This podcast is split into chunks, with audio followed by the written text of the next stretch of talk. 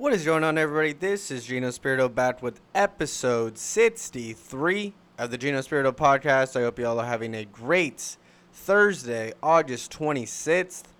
Summer's dwindling down. Plenty of people have started back up school, so I hope you guys are all having, a good first week, second week maybe back, getting back into the swing of things. I personally start next Monday.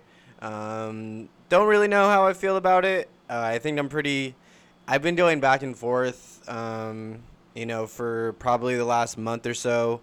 But I think what I've come to is I'm just very excited that I only have the amount of courses I have left. But I'm also very excited to finish strong, the way I got here and really just, finish on a high note, I think, above all. I really hope, that this year will be good. I really hope that this year will be successful. And I really cannot wait to hopefully be walking across the stage, come next May with a diploma in my hands, ready for the next chapter. But like I said, if you started school, I hope you guys are all having a good first week, whatever, back. It's time for the grind again, unfortunately, which is kind of crazy. This summer definitely flew by. I hope everybody was able to do more than they were last year, with, the pandemic and, literally everything being closed. There were not that many options when it came to last year and, being able to do stuff during the summer. And I know that this summer was kind of the same, but kind of not, as there were plenty of things open. The Padres games are back. Football's now coming back. Little things such as bowling or going to, amusement parks, these things were not here last year. And I hope you guys are all able to, get some time, for yourself, having fun, but also with the fam, with the loved ones, because that's definitely the times we're going to cherish most, looking back on everything. So I hope you guys were all able to have a enjoyable summer, especially compared to last year and not being able to really do anything for the most part. And I hope you guys are all ready to, start on this new school year grind and really get to it. But without further ado, let's get into it. Let's talk some Padres baseball.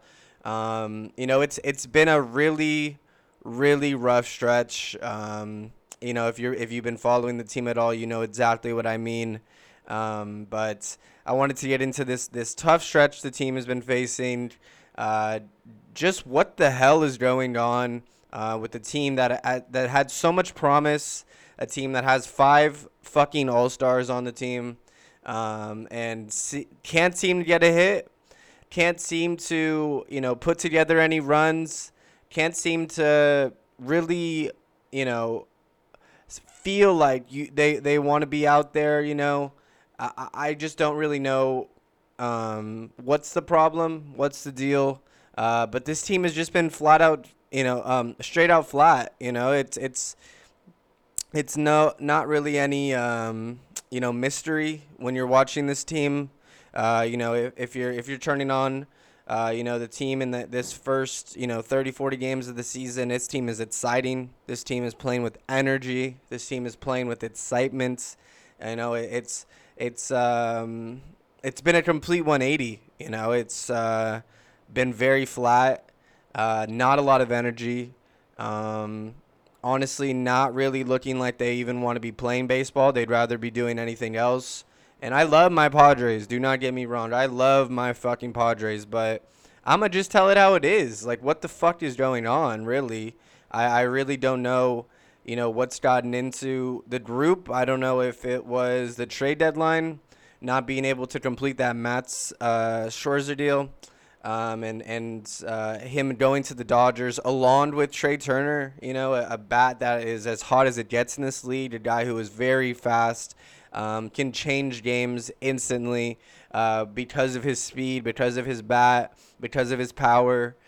So I get that, you know, that definitely sucked. And then on top of that, you know, at the time of the trade deadline, you know, starting pitching was definitely, you know, something that we wanted to acquire, but, you know, there was no way we were going to be able to know that Yu Darvish's net start would lead to an IL stint, Chris Paddock as well. Having to do the amount of bullpen games that we've had to do in the past couple weeks, you know, of course, hindsight's always 20/20, but not being able to acquire a starter, that basically, you know, I want to say that not in the past week or so, but right after the trade deadline, that resulted in probably the worst pitching performances of the year for the Padres. A lot of runs given up, especially early in those first couple of innings. And of course, the offense is just going to struggle when that happens. But as of late, it's been the offense, really. I really, you know, believe that a lineup that's full of four all-stars, putting together three-hit games after three-hit games, one run here, two runs there. It's fucking pathetic, really. I don't really know what's going on with the team. I know it's definitely been a downwards slide ever since this All-Star break, and it sucks because this team is literally one game out of the wild card, literally one game out. It's in, if you watch some of these games, it's like they're 10 games out, it's like they're 15 games out, and they can't even wrap their head around the concept that they're still one game out of the playoffs. Like, they still have a prime position. They've put themselves in a prime position to slump as hard as they did, or as hard as they have in the past month, and still only be one game out of the playoffs, one game out of the postseason, for a potential wild card matchup with the Dodgers. Like, I mean, I'll take my money, and I'll put them on the Padres. In that wildcard game, do-or-die situation. But as of late, it doesn't even seem like they would put their own money on themselves. It seems like they've just given up, and it's sad. It really is, because, you know, for the amount of success that this team has had in the past two and a half, three seasons, you know, slowly on the come-up, and especially in the early parts of the season, and the amount of great memories that this team has already brought this year alone. Joe's no-no, Daniel Camarena's grand slam off Matt Schorzer, the Dodgers comeback, the Reds comeback on San Diego opening day, Tatis' 3 home run game, Jake Cronenworth's 9th inning home run literally a couple days ago. Like, there's been a lot of good times, a lot of great ball from this team. And I think that's what makes it so much harder to not stop supporting, to not stop caring as much as, you know, you do. Because this team is literally proven so many times before that they can compete with the best, that they are one of the best. And as of late, it seems as if they completely forgot that themselves, you know. And that's the last thing you want, you know, 30 – I believe, well, 120. So like 34 games out of the end of the season. Like I said, one game back out of this second wild card spot. That's the last thing you want your team to be feeling. How your bats should be feeling, the pitching situation. It's really just been a shit show, and there's nothing else to it. You know, it's been one thing after the other, and unfortunately, because of it, the Padres are as of right now not in the playoff picture. And before, they had an 8-game wild card lead over this Reds team, but they got hot and the Padres got cold, and that's baseball. So how are we gonna bounce back in these 34 games to prove to ourselves first and foremost that we belong? Because I feel like that concept has been lost. You know, I don't know if, you know, it's just one of those stretches that happens in a baseball season. But it seems to me that some of these guys, you know, they've just lost a lot of confidence. And, you know, like I said, I could imagine over the course of a baseball season, you're going to go through the highs and the lows. We see it every year. But I don't know, man. It's just been different with this group, man. It's been a lot of just a lot of negativity. It feels like it you know, there were, at the beginning of the season, there were so many games that the Padres would be down even super late, and I had no doubt in my mind that we could put some at-bats together to get ourselves back in the game. And don't get me wrong, I'm still so confident in this team, and I think that's why it drives me fucking insane at points.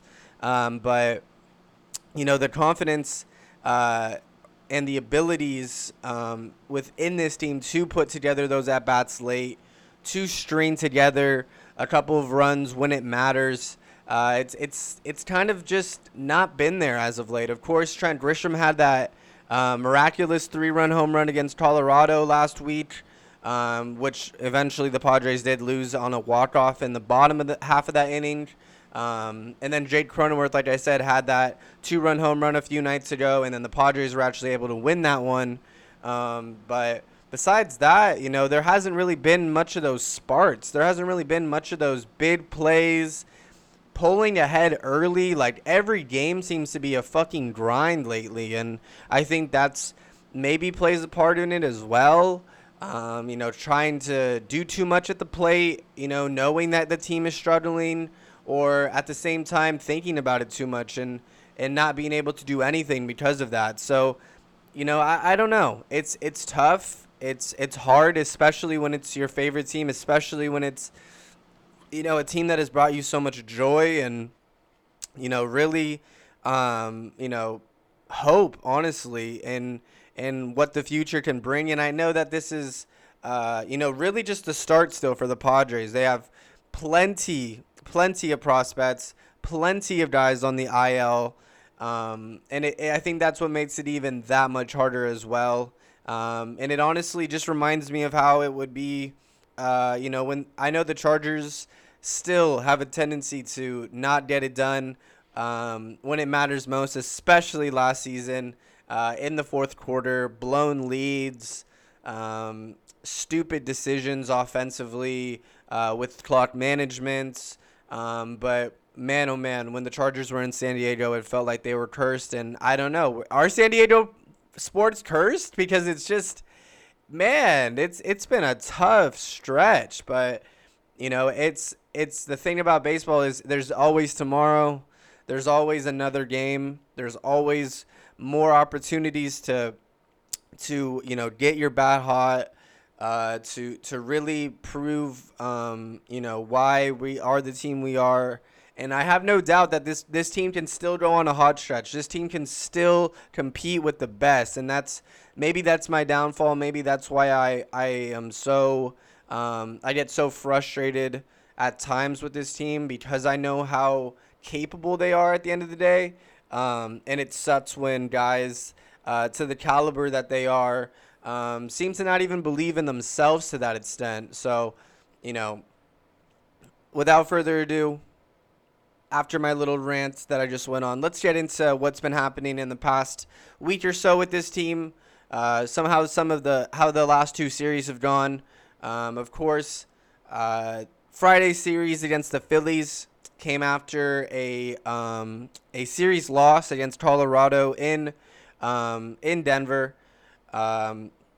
where the Rockies were actually able to sweep the Padres in a Monday through Wednesday game series, 5-6, 3-7, and then 5-7.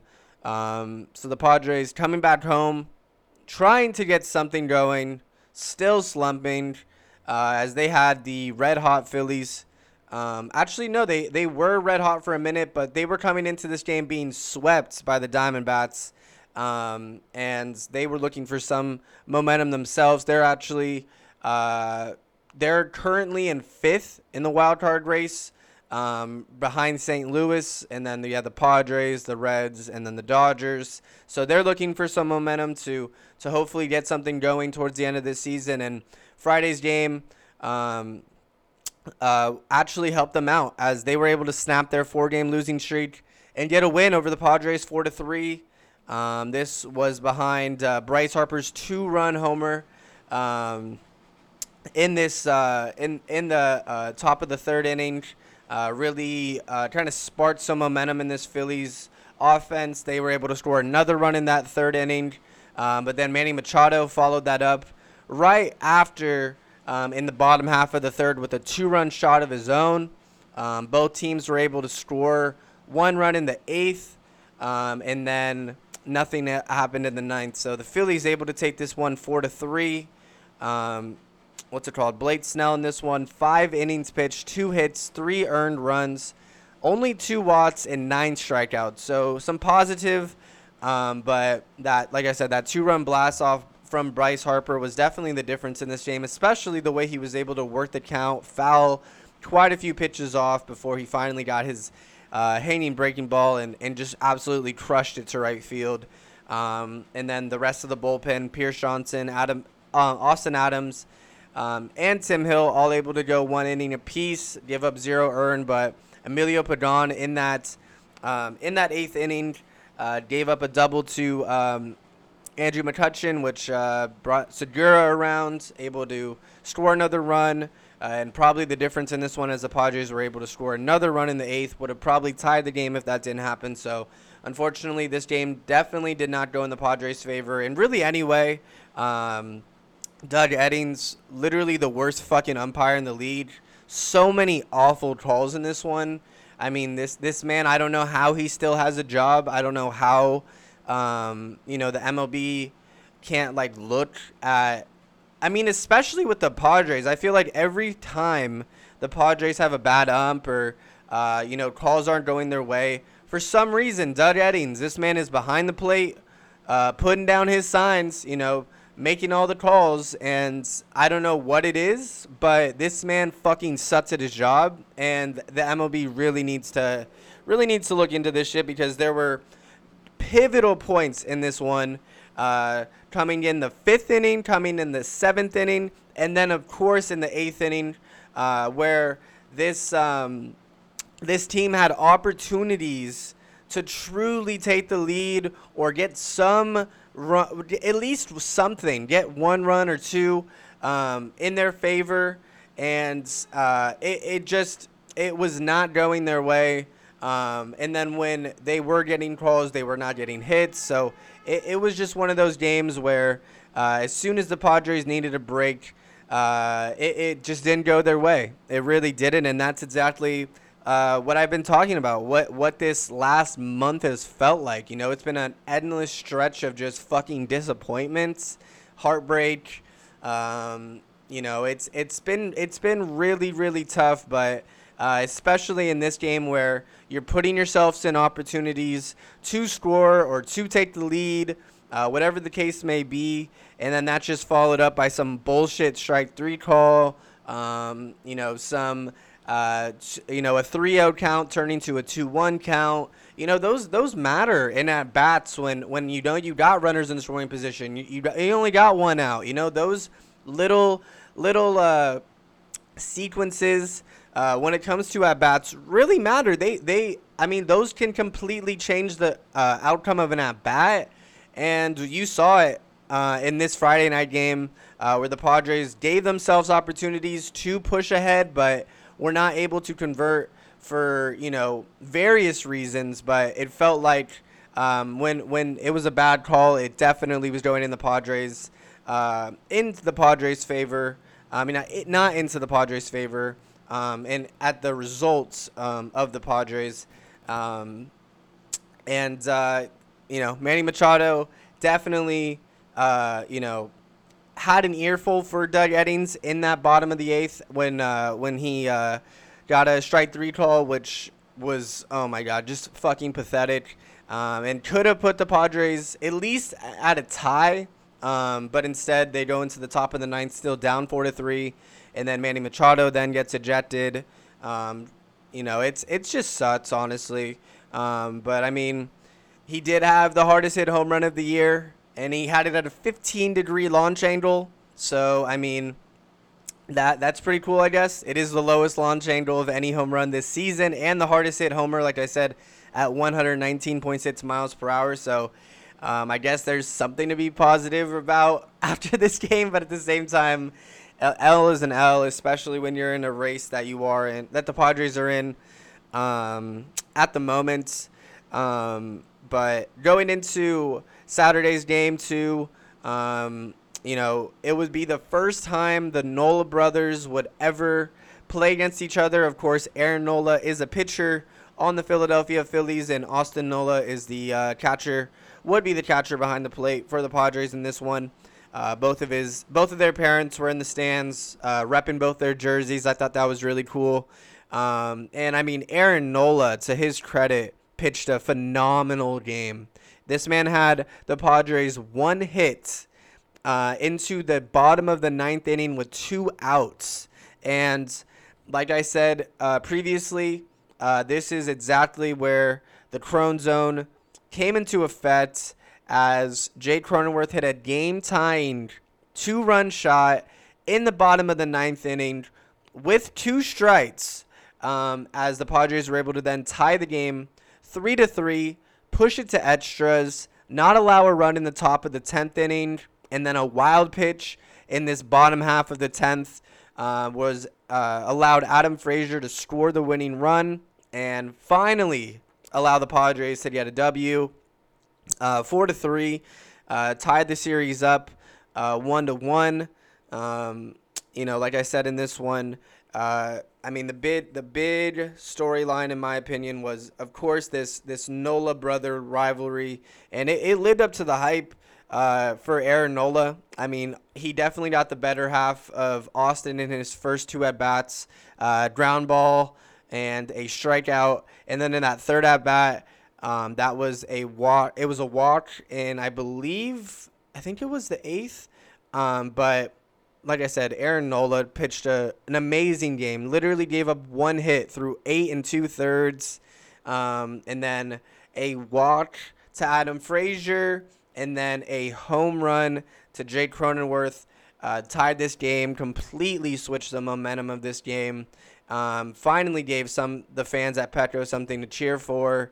And of course, down to the last out. And this is exactly what I mean. This Padres team fights, man. This Padres team fights. They crawl. They're gritty.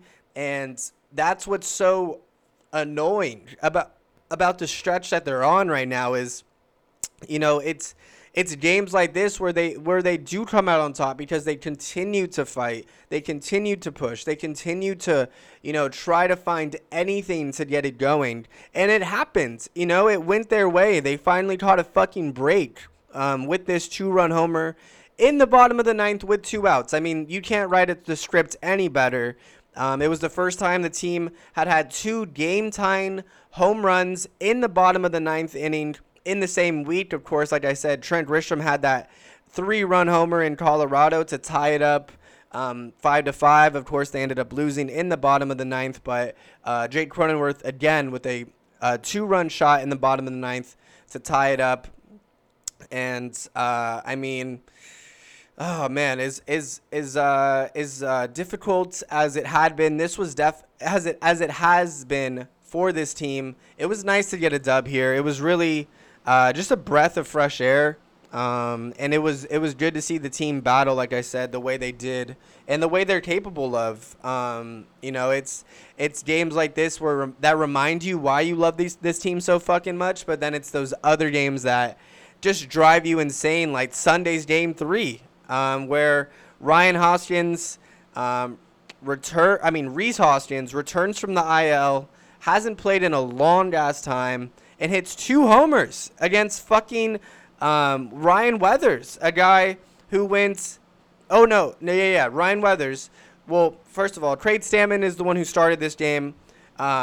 He was able to go the first two innings, only gave up two hits. He did have two walks and had a strikeout, but no earned runs. A solid start to this Game 3. Manny Machado was able to have a sacrifice fly in the first, so the Padres were leading 1-0 going in to the bottom of the top of the third inning, and the bottom of the third inning went by, and then this top of the fourth inning was where this Phillies team did a lot of damage against Ryan Weathers, who also only went 2 innings but gave up 5 hits in this 4th inning, 3 runs, only 2 strikeouts for him. But Hoskins able to homer his first of the day. Herrera was able to have a 2 RBI single. And then in the 5th inning, Rhys Hoskins able to hit another homer against Miguel Diaz, who honestly, I know he did give up. He did give up this home run, and he was pitching. He was pitching good to an extent because of the inability for starting pitchers to be healthy at the moment. So giving the Padres, I know he did give up the homer to Rhys Hoskins in this 5th inning. But the score was only 4-1. The offense still not really able to get anything going in this one. Miguel Diaz able to finish the 6th inning, and for some reason he did go back out for that 3rd inning, and that's where everything went to shit, as it has been lately. Jayce Tingler leaving these pitchers out a little too long, trying to push it. Because of the bullpen, it's not really, you can't really get mad, at, him for doing this, for doing stuff, like leaving Miguel Diaz in for an extra inning to see if he can get something in, leaving Blake Snell in last night. But eventually Will Smith did hit the home run to tie it 1-1. We'll get into that in a second, but Jayce Tingler's just been in a really shitty situation in the past month or so, dealing with all these injuries, trying to, give the bullpen as much leeway as possible, as much breaks as possible, but, not really able to, have that. You're always able to have that 20/20 hindsight vision when it comes to it. And in that 3rd inning that Miguel Diaz went out in relief work, Herrera was able to hit a home run. Realmuto was able to hit a 2-run home run, push this Phillies lead to 7-1, and then the Padres able to have 3 runs in the bottom of the 9th due to a Austin Nola 3-run RBI double. So the Padres able to limit the damage when it came to that, but still lost the game. Lost game 3, 7-4. Not able to really do much after, not really able to do much with runners on base. They had 9 fucking hits in this game, 9 hits, and had 1 run going into this bottom of the 9th inning. I know Austin Nola was able to tag in 3 more and make it look like it was a closer game than it was, but 9 fucking hits and not able to do a single thing with it. It's just one of those stretches that seemed to never be ending at the moment. This was the first time the Padres fell outside of the wild card race since June 17th. This, made them 2-9 in their last 11 after this series. Just hopefully getting something fired up in this locker room. It's a type of stretch that, really starts to piss people off. You would feel like, but, the Padres trying to do, a little bit of firing up on their own, a little bit of changes on their own, as after this Sunday night game, the Padres dismissed pitching coach Larry Rothschild's. Jayce Tingler, in a press conference on Monday, said that this was 100% my decision. He cited the lack of consistency as the main reason why, and he also wanted a new voice in this in these last few weeks of the season to hopefully get some fire under the guys and hopefully results in better better outcomes than it has been in the past few weeks. Jayce Tingler, quote, "We've certainly had some injuries, there's no doubt about that, but we've had some inconsistency on the mounds, and I just think at the end of the day we haven't reached our level of production consistency on the mounds."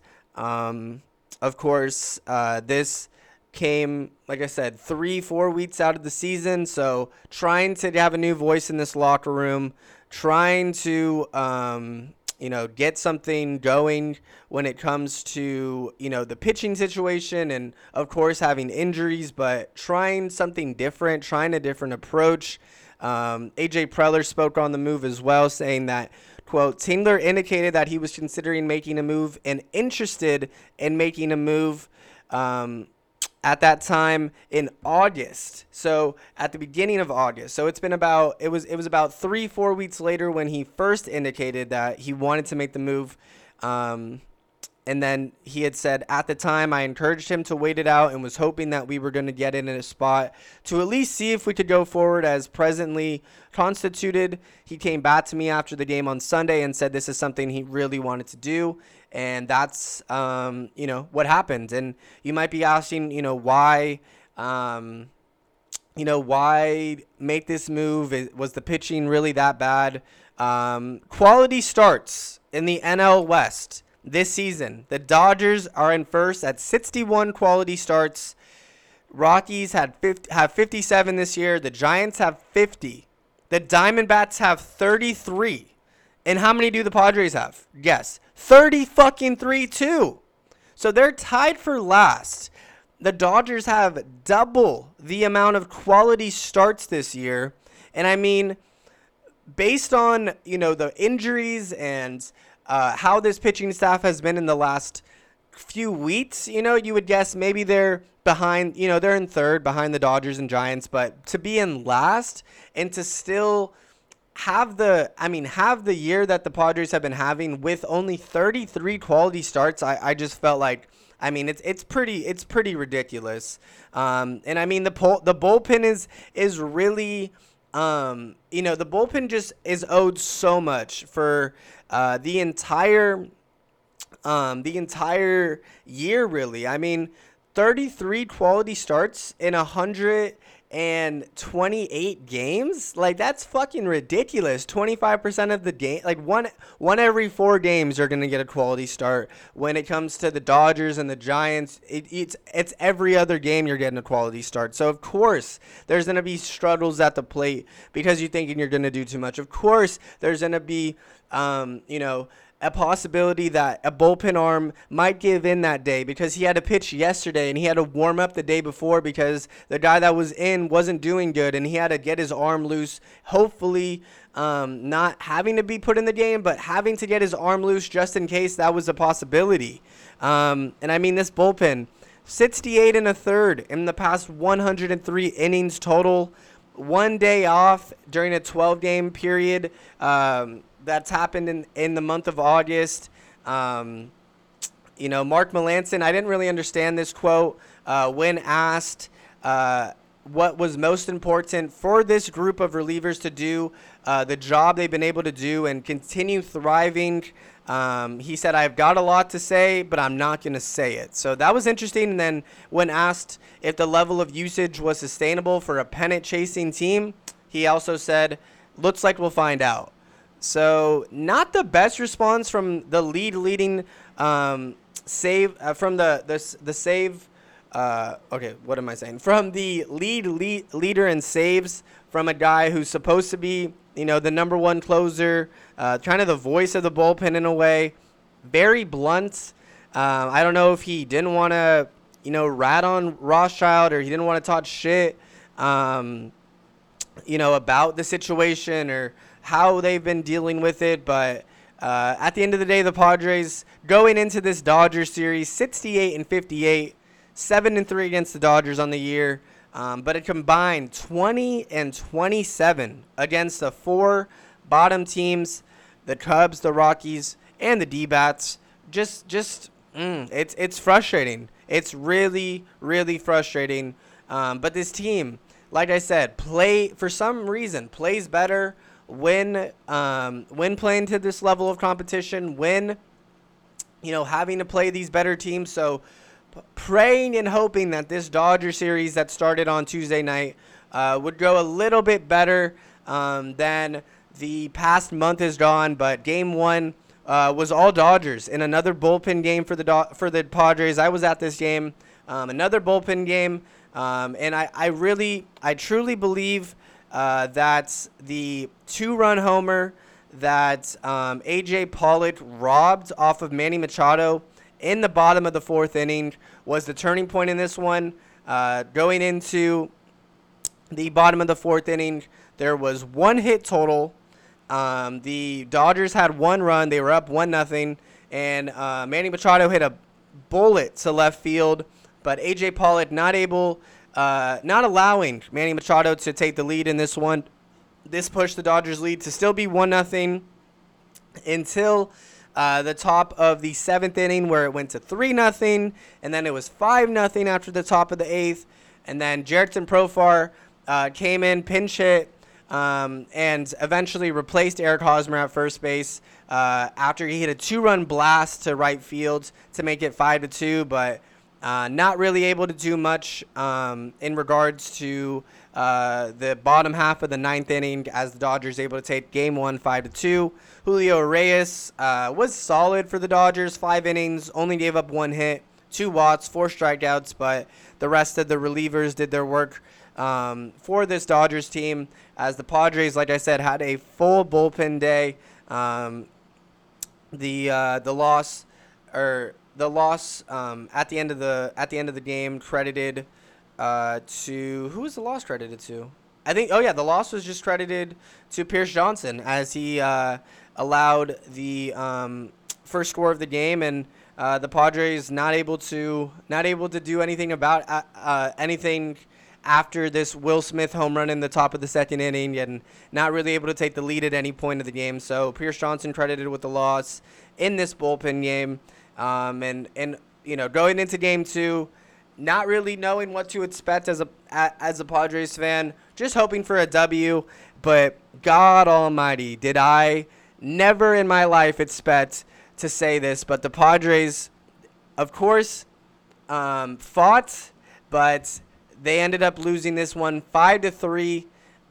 Final in 16 innings. 16 innings. Game that took 5 hours. And 49 minutes, 5 hours and 49 minutes to complete. It was 16 innings, the longest game since 2019. There were 0 hits by the Padres in a 9-inning span before Fernando Tatis broke that in the bottom of the 15th inning with a 2-run homer. There were 8 batters intentionally walked by this Dodgers team because Dave Roberts literally outmanaged Jayce Tingler, which I'll get into. That's the most since 1955. There were 47 different players that appeared in this one. 47 out of 52 possible players appeared in this one. The Padres had more intentional walks than total base runners. I mean, just some crazy statistics from this one. It's the 7th game to go to 13 innings since this new rule of a runner starting on second started. No game had gone to 14, but this one just so happened to go to 16. There were 19 different pitchers. It ended at 1 o'clock in the morning Pacific time. It was a West Coast marathon for the ages, really. There were lots of reasons why the game went to 16 innings. Let's get into it. So the Dodgers, on an error, allowed for Jake Cronenworth to reach and Jake Cronenworth to score in the bottom of the second inning. And Blake Snell was absolutely working this game because there were not too many opportunities for this Dodger team to score, and there were not too many opportunities just throughout the game in general for the Padres to score as well, as this was a very, very good pitching duel between Walker Buehler and Blake Snell. Walker Buehler going 6 2/3, only giving up 3 hits, allowed 1 walk only and 8 strikeouts. And on the other side, Blake Snell goes 7 2/3, 3 hits total, 1 earned run, 0 walks, 10 strikeouts. So definitely a pitcher duel. But like I said, the Padres able to score in the bottom of the second inning.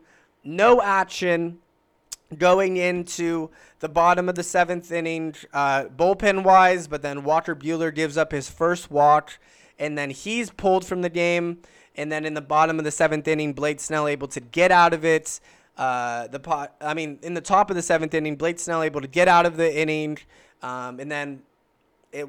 Oh, so that was the reverse. I was thinking the Padres were the away team for some reason right there, but Blake Snell able to get out of the top of the seventh inning unharmed, still 1-0. And then in the bottom of the seventh inning, Walker Buehler gives up his first walk of the game, and that's where he gets pulled. So a new pitcher, but the Padres still not able to convert on this one.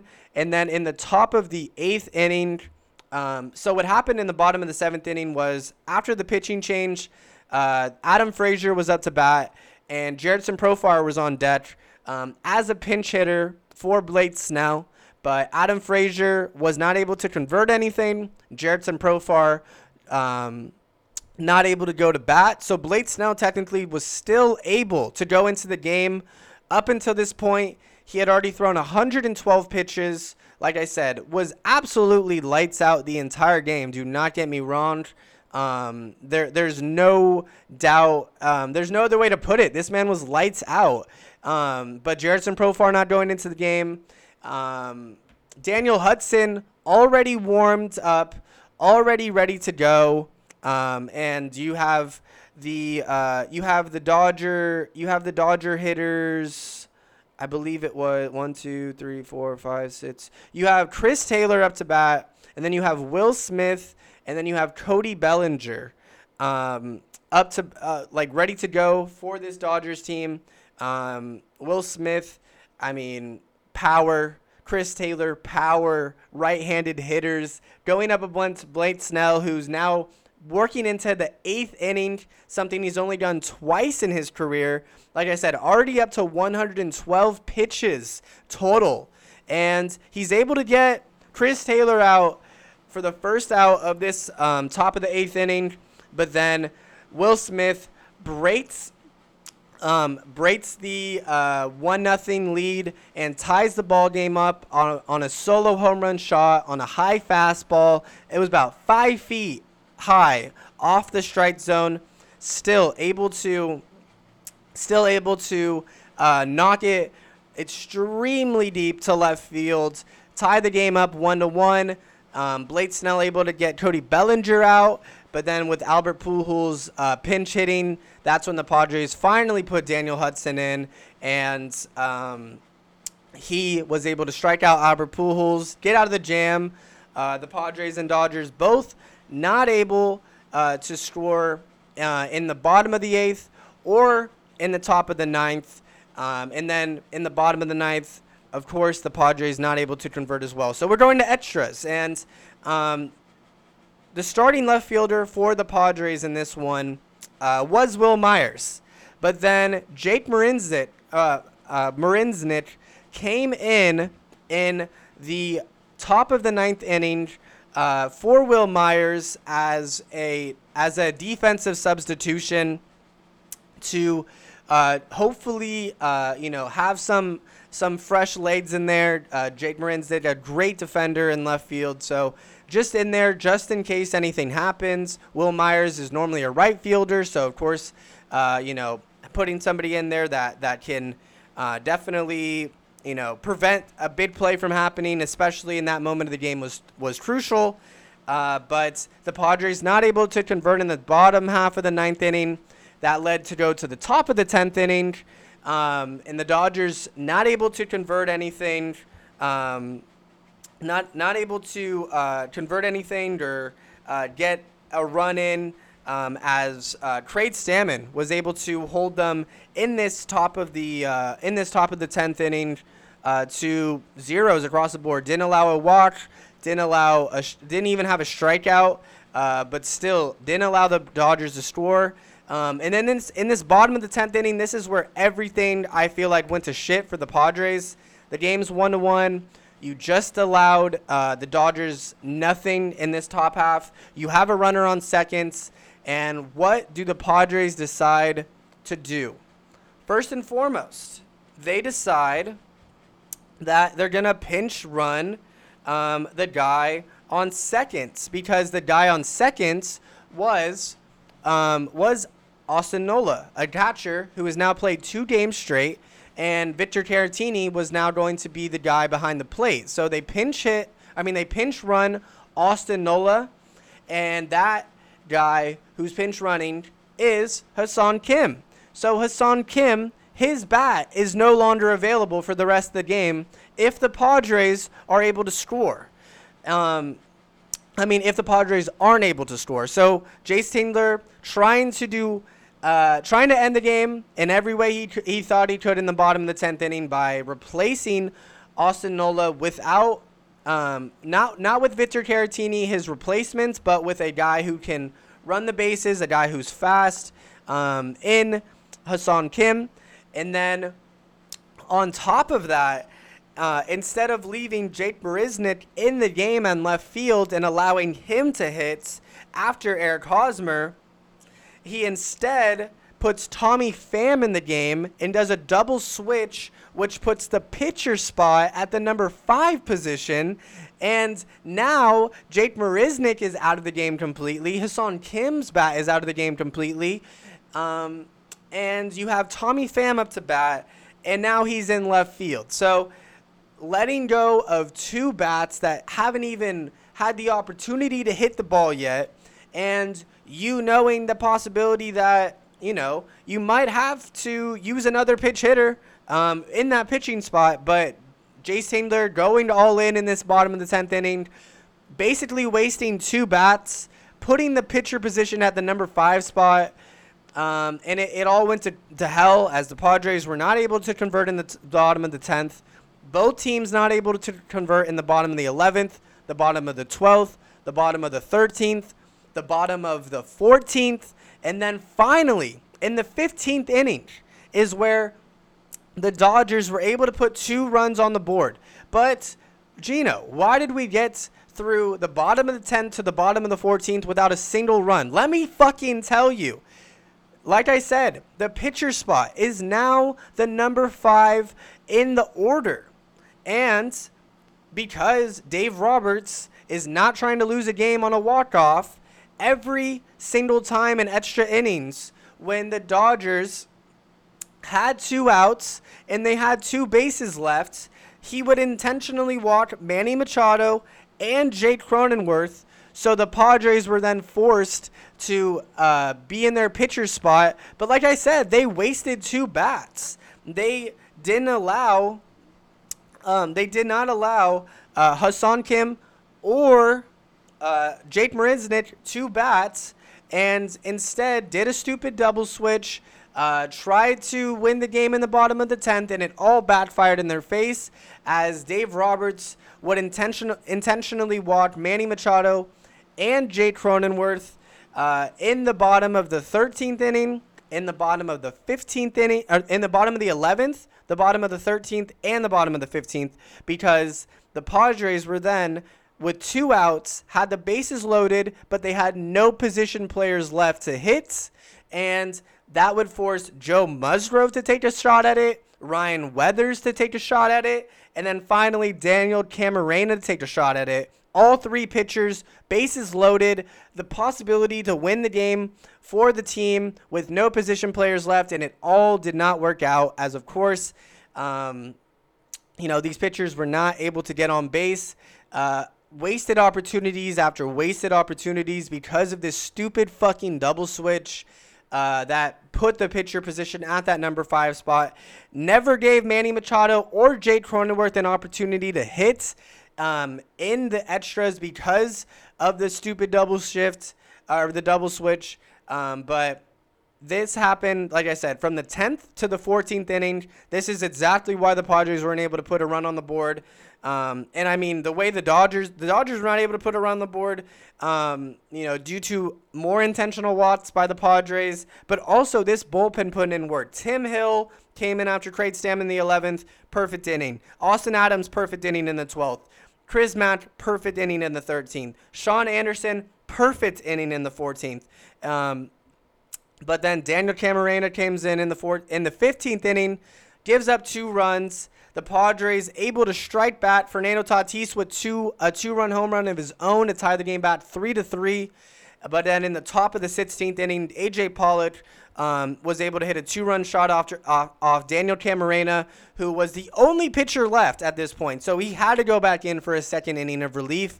He gives up a 2-run homer to A.J. Pollock to push the Dodger lead to 5-3. And then the Padres not able to do anything in this bottom half of the 16th inning.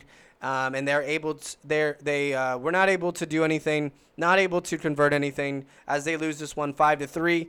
And like I said, man, this game started with Blake Snell pitching the perfect game that the Padres needed. They needed a good, strong, lengthy outing from Blake Snell after another fucking bullpen day. And what does he do? 7 2/3, 3 hits, only 1 earned run, that Will Smith homer in the top of the 8th inning, and 10 strikeouts. The Dodgers could not figure him out. 122 pitches, a career high. 7 2/3, a career high. Only 1 earned, 3 hits total, 10 strikeouts. Easily his best performance in a Padres uniform is all going to go down the fucking shitter because Jayce Tingler decided to do a double fucking switch, and the Padres offense was not able to get a hit for 9 innings. They did not have a hit until from the 5th, I believe it was the 5th inning or the 6th, until that 15th inning 2-run shot by Fernando Tatis. But Blake Snell and Walker Buehler combined 14 1/3, 1 earned, 18 strikeouts, 2 for 34 for both teams with runners in scoring positions, 17 pitchers used, 404 total pitches. It was the first 14-inning game since 2019. And I mean, it was just a grind for both teams, man. An absolute grind. Like I said, the Padres didn't have a hit from the bottom of the 5th inning till the bottom of the 15th, where Fernando was able to tie it 3-3.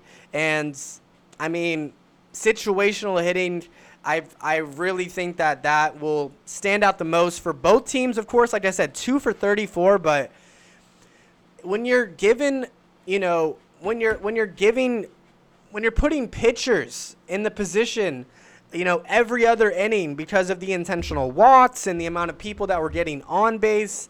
When you're putting pitchers in that situation where they're facing a guy who shouldn't even be in that position to begin with, and you're not allowing Manny fucking Machado to just hit a simple little single to left and win the game for you. Jake Cronenworth, a little single, little double action to deep right. I mean, you're going to lose the fucking game. You gave 2 of your best bats not even an opportunity to bat in these extra innings because your dumbass wanted to win it all in the bottom of the 10th. You got outmanaged by Dave Roberts by a landslide. And the Padres, you know, it showed. It really showed that this team is not as well managed as the Dodgers in this one, at least for this game. And it backfired completely as this Padres team was not able to win in the longest game in a long time.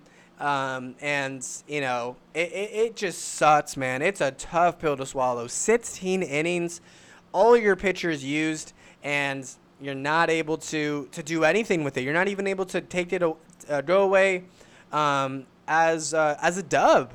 You know, it sucks, but positives. Blake fucking Snell. In the month of August, a 1.93 ERA. His best outing as a Padre. It's high. Like I said, tied for his longest start of his.